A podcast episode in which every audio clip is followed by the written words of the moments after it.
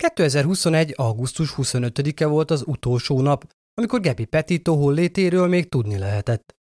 A 22 éves lány és párja, Brian Laundry, egy kempingezős túrára indult együtt július másodikán, ami alatt igyekeztek végig látogatni az Amerika nyugati felén található nemzeti parkokat.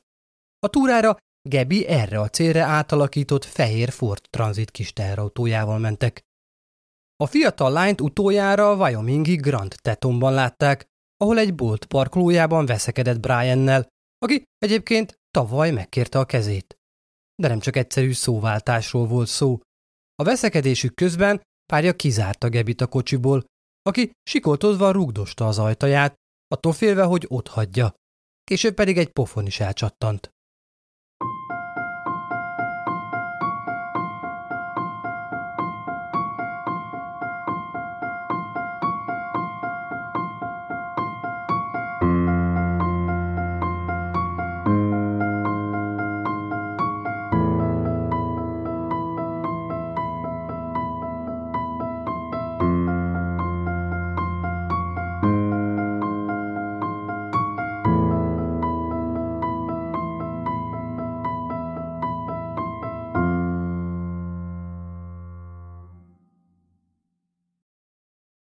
Sziasztok! Szatmári Péter vagyok, és ez itt a Bűntények. A mai epizódban az általam végigkövetett Gebi Petito ügyet foglalom össze, annak lezárásával. Ez az ügy a szemünk előtt történt, és az ilyen ügyek viszonylatában, és annak tükrében, hogy mennyire szövevényessé vált, hamar lezáródott. Azaz, inkább csak véget ért. Igazi befejezést és a miértekre válaszokat nem kaptunk. Mielőtt belemélyednénk a történetbe, Hadd mondjam el, hogy a héten számíthattok egy extra részre is. A parkolóban zajló csetepatéra felfigyeltek a járókelők, és valaki kihívta rájuk a rendőrséget. A kiérkező rendőrök már nem találták őket ott, időközben tovább utaztak a Yellowstone Nemzeti Park felé. Az autójuk leírása alapján viszont kicsivel később a járőrök leintették őket egy közeli főúton. Az igazoltatás során a veszekedés még folyt a párocska között, ezért a rendőrök elszeparálták őket. Az esetről testkamerás felvétel készült. A videón Gebi szipogva igyekszik magyarázni a történteket, míg párja Brian jól elviccelődik a rendőrökkel. Mi történt? Miért sír? Nem sírok, csak veszekedtünk ma reggel, személyes problémákon. Hosszú nap volt. Kempingeztünk és beszereztünk pár dolgot a kempingezéshez. Elnézést, elnézést, hogy elütöttem a búját. Én zavartam meg a vezetésben, bocsánat. Megkérhetném, hölgyem, hogy szálljon ki az autóból? Persze. Csak maradjon itt. Nem bánná, ha elkérném a kulcsokat és a motor háztetőre tenném? Nem gond. Nagyon sajnálom. Ó, nem. Minden rendben. Csak tudni szeretnénk az igazat, hogy megütötte-e önt. Azt hiszem, azt hiszem, de én ütöttem meg először. Hol ütötte meg önt? Ne aggódjon, csak legyen őszinte. Megragadta az arcomat. Megpofozta, vagy hogy? Megragadta az arcomat a körmével. Szerintem azért van itt vágás rajta. Érzem, amikor oda nyúlok, hogy ég. Ez most egy nagyon-nagyon fontos kérdés lesz. Hogy mi történik ezután, az a válaszától függ majd. Ön az egyetlen, aki válaszolni tud. Gondolja meg alaposan, mielőtt válaszol. Ne csak rávágja. Gondolja át. Amikor megütötte, azért tette, hogy fizikai fájdalmat vagy sérülést okozzon neki? Ezért tette? Nem, soha. Mit akart vele elérni? Mi volt az oka a pofoszkodásra? Mit szeretett volna elérni azzal, hogy megüti?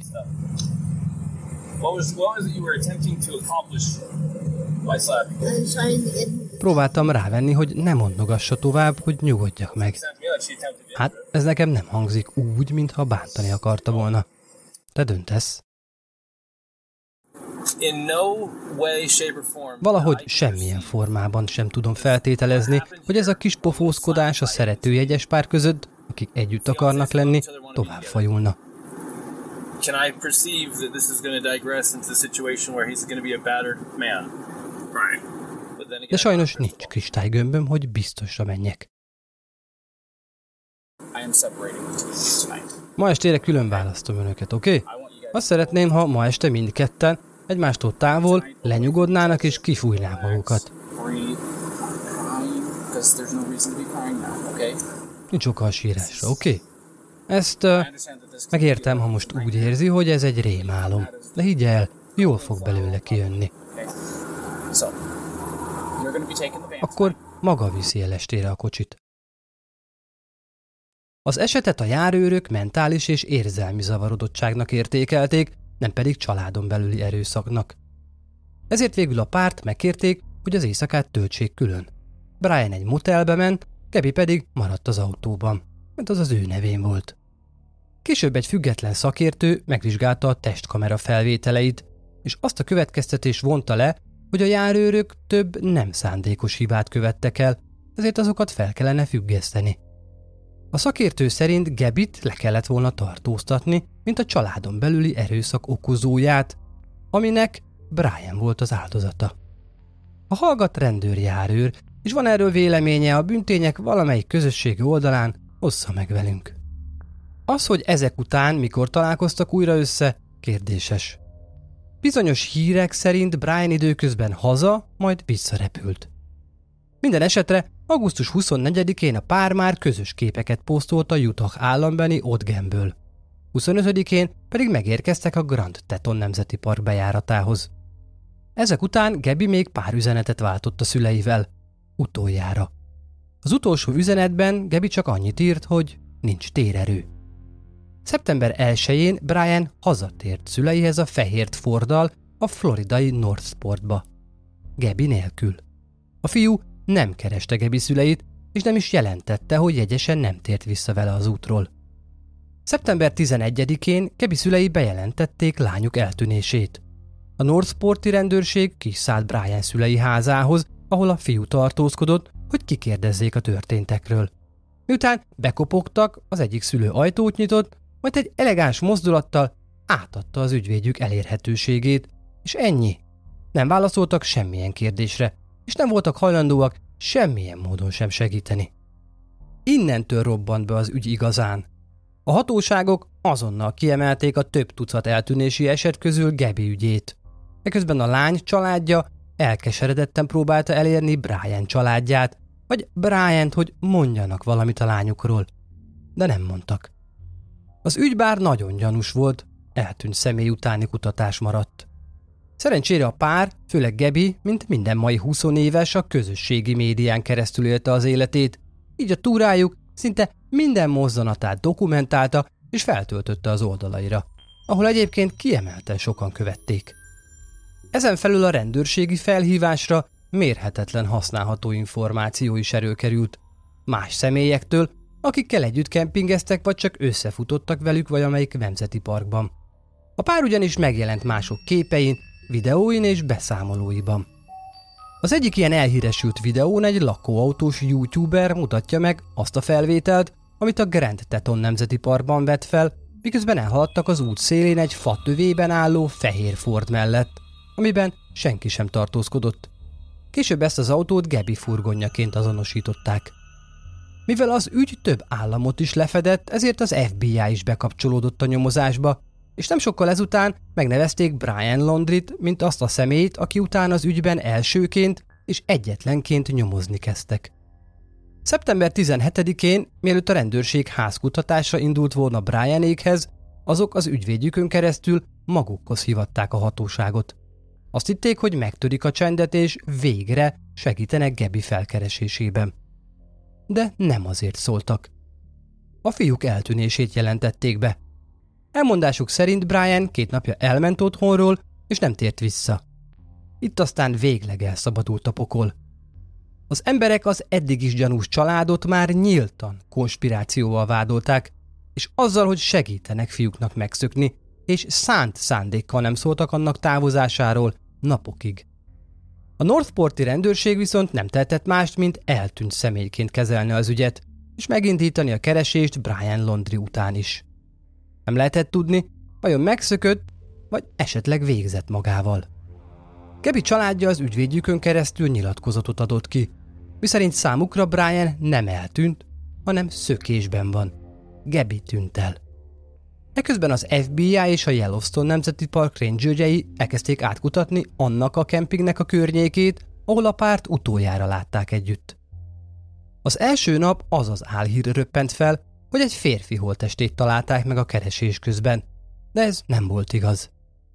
Nem sokkal később viszont a Denveri FBI vezető nyomozója a nyomozásban résztvevő összes hatóság vezetőjével karöltve egy sajtókonferencián gombóccal a torkában jelentette be, hogy feltehetőleg Gebi holtestét találták meg nem messze a Grand Teton Nemzeti Parkban található kempingtől, ahol Gebinek nyoma veszett. Ekkor még a törvényszéki vizsgálat eredményére vártak, ezért nem lehetett százszerzalékosan állítani, hogy Gebi az. De a megtalált fiatal női holtestre passzolt a lány személyleírása. Gebi úgy tűnt előkerült, Brian viszont még szökésben volt. Mivel az ügyet a sajtó és a közösségi média is felkapta, rengeteg hír és álhír jelent meg a holttest megtalálását követően. A legfontosabb hivatalos forrásból származó információ szerint a Teton megyei halott kém dr. Brent Blue megerősítette, hogy a megtalált emberi maradványok Gabriel Verona Petitóhoz tartoztak. Dr. Blue a halálnak módját gyilkosságként határozta meg. Annak pontos okát egyelőre nem fette fel. Az FBI Denveri irodája időközben Brian Christopher Landry ellen letartóztatási parancsot adott ki, de nem a gyilkosság miatt, hanem Gebi hitelkártyájának jogosulatlan használatáért. Bryant a szülei elmondása szerint a lakhelyét körülvevő, mocsaras, lápos területen kezdte keresni a Northporti rendőrség.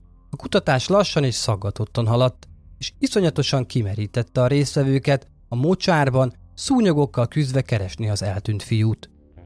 A Fox hírcsatorna közben egy érdekes riportot közölt az egyik szomszéddal, aki vagy egy héttel Brian eltűnésének bejelentése előtt látta az egész családot elutazni lakókocsival. Pontosabban két lakókocsival. A szülők egy új, nagy lakóbusszal, a fiúk Brian pedig egy kisebbel. Persze ez újabb találgatásoknak adott teret, miszerint Brian szülei segítettek fiúknak elszökni, és jóval az eltűnésének bejelentése előtt már úton volt Brian. Így hatalmas erőnyre tehetett szert. Nem is beszélve arról, hogy a szülők közben beküldték a rendőröket a szúnyogosba keresgélni. New Yorkban eközben a Landry család ügyvédje sajtótájékoztatót hívott össze. A közvélemény egyből tudni vélte, hogy Brian biztosan majd ott adja fel magát, hisz ügyvédjük csak abban az államban illetékes. Végül viszont lemondták az egészet. Eközben a Petito család ügyvédje hivatalosan kötelezte a Landry családot, hogy minden Gebivel kapcsolatos képet vegyenek le a közösségi oldalaikról, és ne tegyenek a lányjal kapcsolatban semmilyen nyilatkozatot sem. Gebi édesapja kiment a helyszínre, ahol a lánya holtestét megtalálták, és kövekből egy keresztet rakott ki annak emlékére. Na de min is rágódott az internet népe közben? Először egy vadkamera képe borzolta a kedélyeket, amit Brian lakhelyétől nem messze rögzítettek. A képen egy hátizsákos fiatal férfi volt látható, ahogy sétál az erdőben. Éjszaka. A felvétel infravörös, így nehezen kivehetőek rajta a férfi vonásai, de a kanapé nyomozók tudni vélték, hogy Brian az. Olyannyira, hogy valaki még oda is montírozta hasonló stílusban, hogy nézzétek, hasonlít. Az illetékes hatóság viszont felkutatta a férfit a képen, aki az egyik közeli városban lakott, és nem Brian Landry. Persze jelentek meg Brian közösségi profiljaihoz kapcsolódó híresztelések is.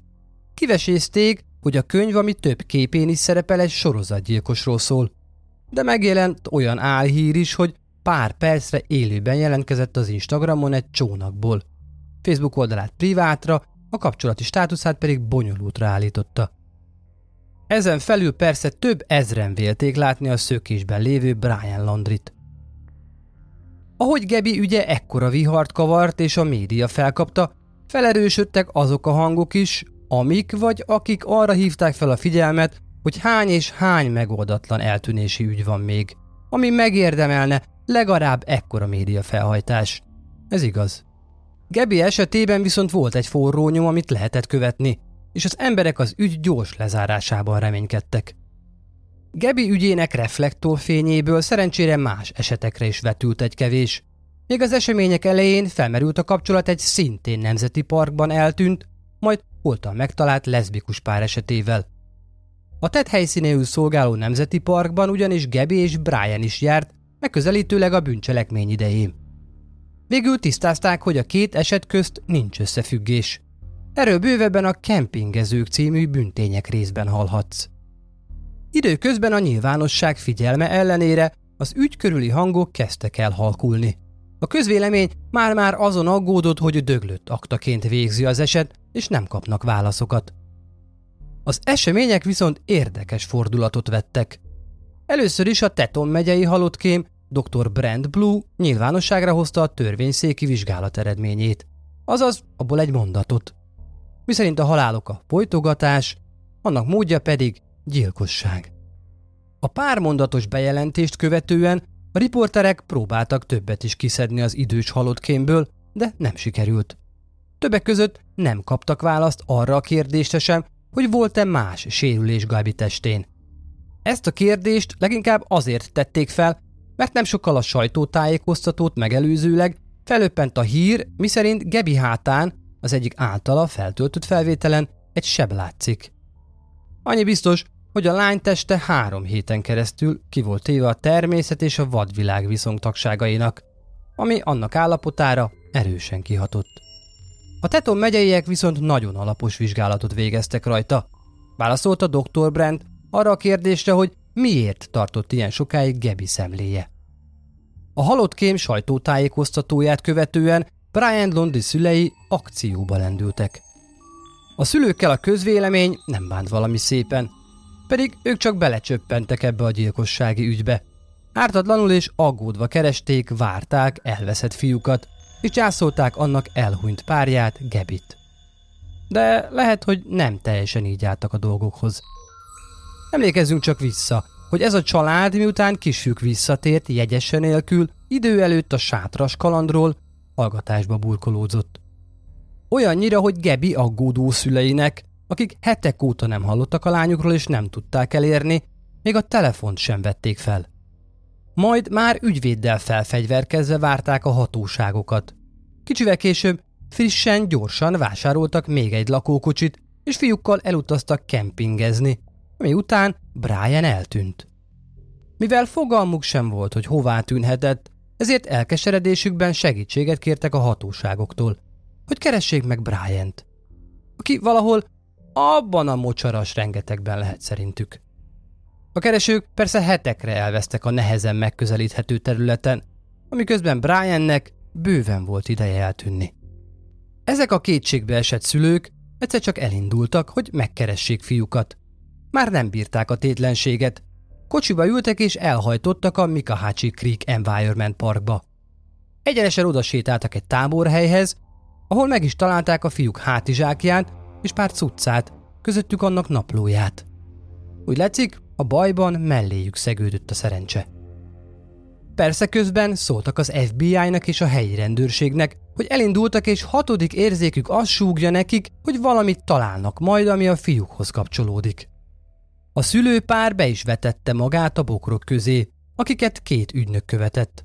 Az apa Krisz egy darabig felalássétált, majd külön vált feleségétől és a hatóság embereivel egy távolabbi területet kezdett el vizsgálni.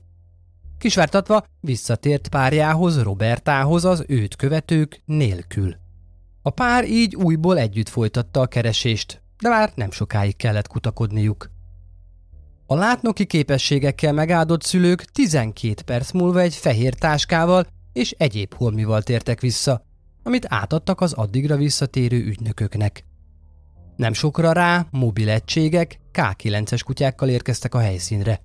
Valamint egy halott kém is feltűnt, akinek a megjelenése igencsak felkavarta a helyszínen tartózkodó tudósítókat. Mint az, ahogy az FBI később egy gyors sajtótájékoztatóban megerősítette, a feltehetően Brian Londrihez tartozó holmikon felül részleges emberi maradványokat is találtak a helyszín közelében lévő, eddig víz alatt álló területen.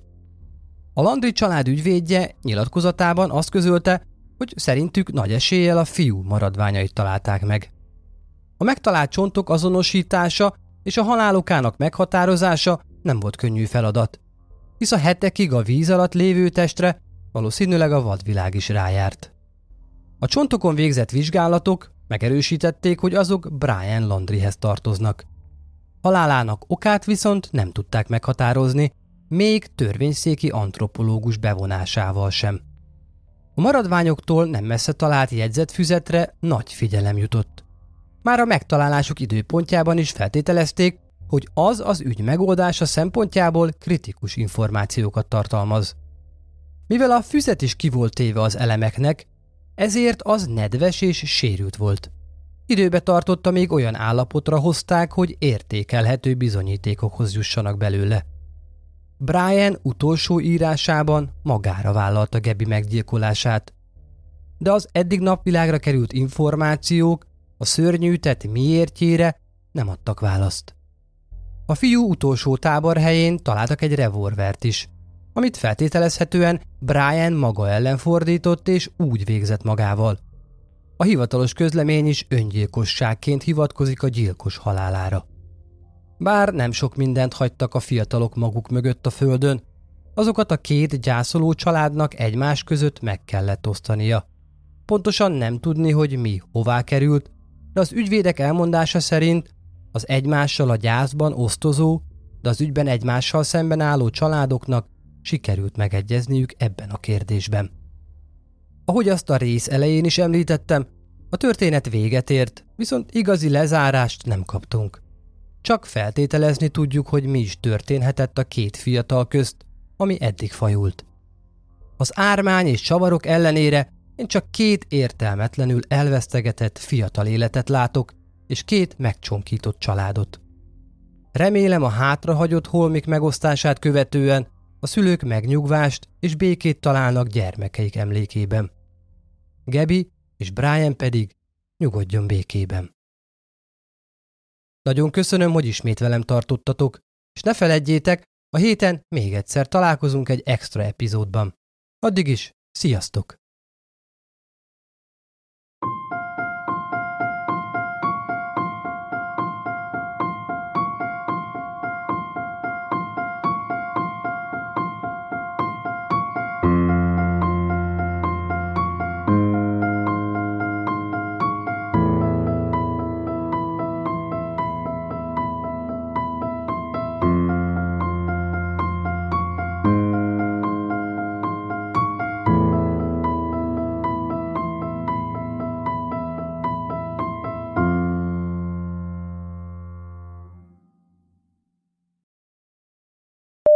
A 22 éves lány és párja Brian, Brian ahol egy bort, pa, bolt, bolt, bolt. Az autójuk leírása alapján viszont. A hatóságok azonnal kiemelték a több tud az eltűnési eset, több tucat, ahol egyébként kiemelten sokan követték.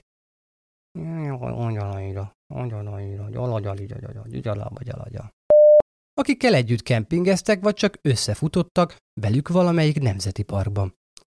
Velük? Velük? Valami nemzeti parkban. De a megtalált fiatal női holtestre passzolt a lány személyleírás. Ezért nem lehetett százszázalékosan állítani eredményére. Eredményeire. Nye, nye, nye. Kivesézték, hogy a könyv, ami több képen is szerepel, egy sorozat képén. Ahogy Gübe, Gibi Gubi Gabi, Gübe, és az emberek az ügy gyors lezárásában reménykedtek. Miszerint Gebi a hátán, az egyik általa feltöltött felvételen, Gebi a hátán. Ártatlanul és aggódva keresték, várták elvesztett fiúkat. Elveszett fiúkat, elvesztett fiúkat, elvesztett fiúkat. Kutyuli mutyuli. A szülőpár be is vetett. Az apa, Krisz egy darabig fel alá sétált. Fel alá sétált, nem fel alá, bögé. Ha más podcastekre is kíváncsi vagy, hallgassd meg a Béton műsor ajánlóját. El tudod képzelni, hogy a podcastet, amit éppen most hallgattál, fél év múlva már a mesterséges intelligencia generálja? Mi sem. De ha érdekel, eljötte már a gépek lázadása. Hallgass bele az Embertelen Podcastbe. Orsós Lajos vagyok, a műsor házigazdája. Egyelőre még élőben. Egyelőre. Fedezzük fel együtt, hogyan ismerkedik, randizik, mesél és vitatkozik Betty és Péter, két teljesen mesterséges intelligencia. Lajos, a podcast címét mond még egyszer, Léci. Oké. Okay. Embertelen Podcast. Ez a műsor a Béton közösség tagja.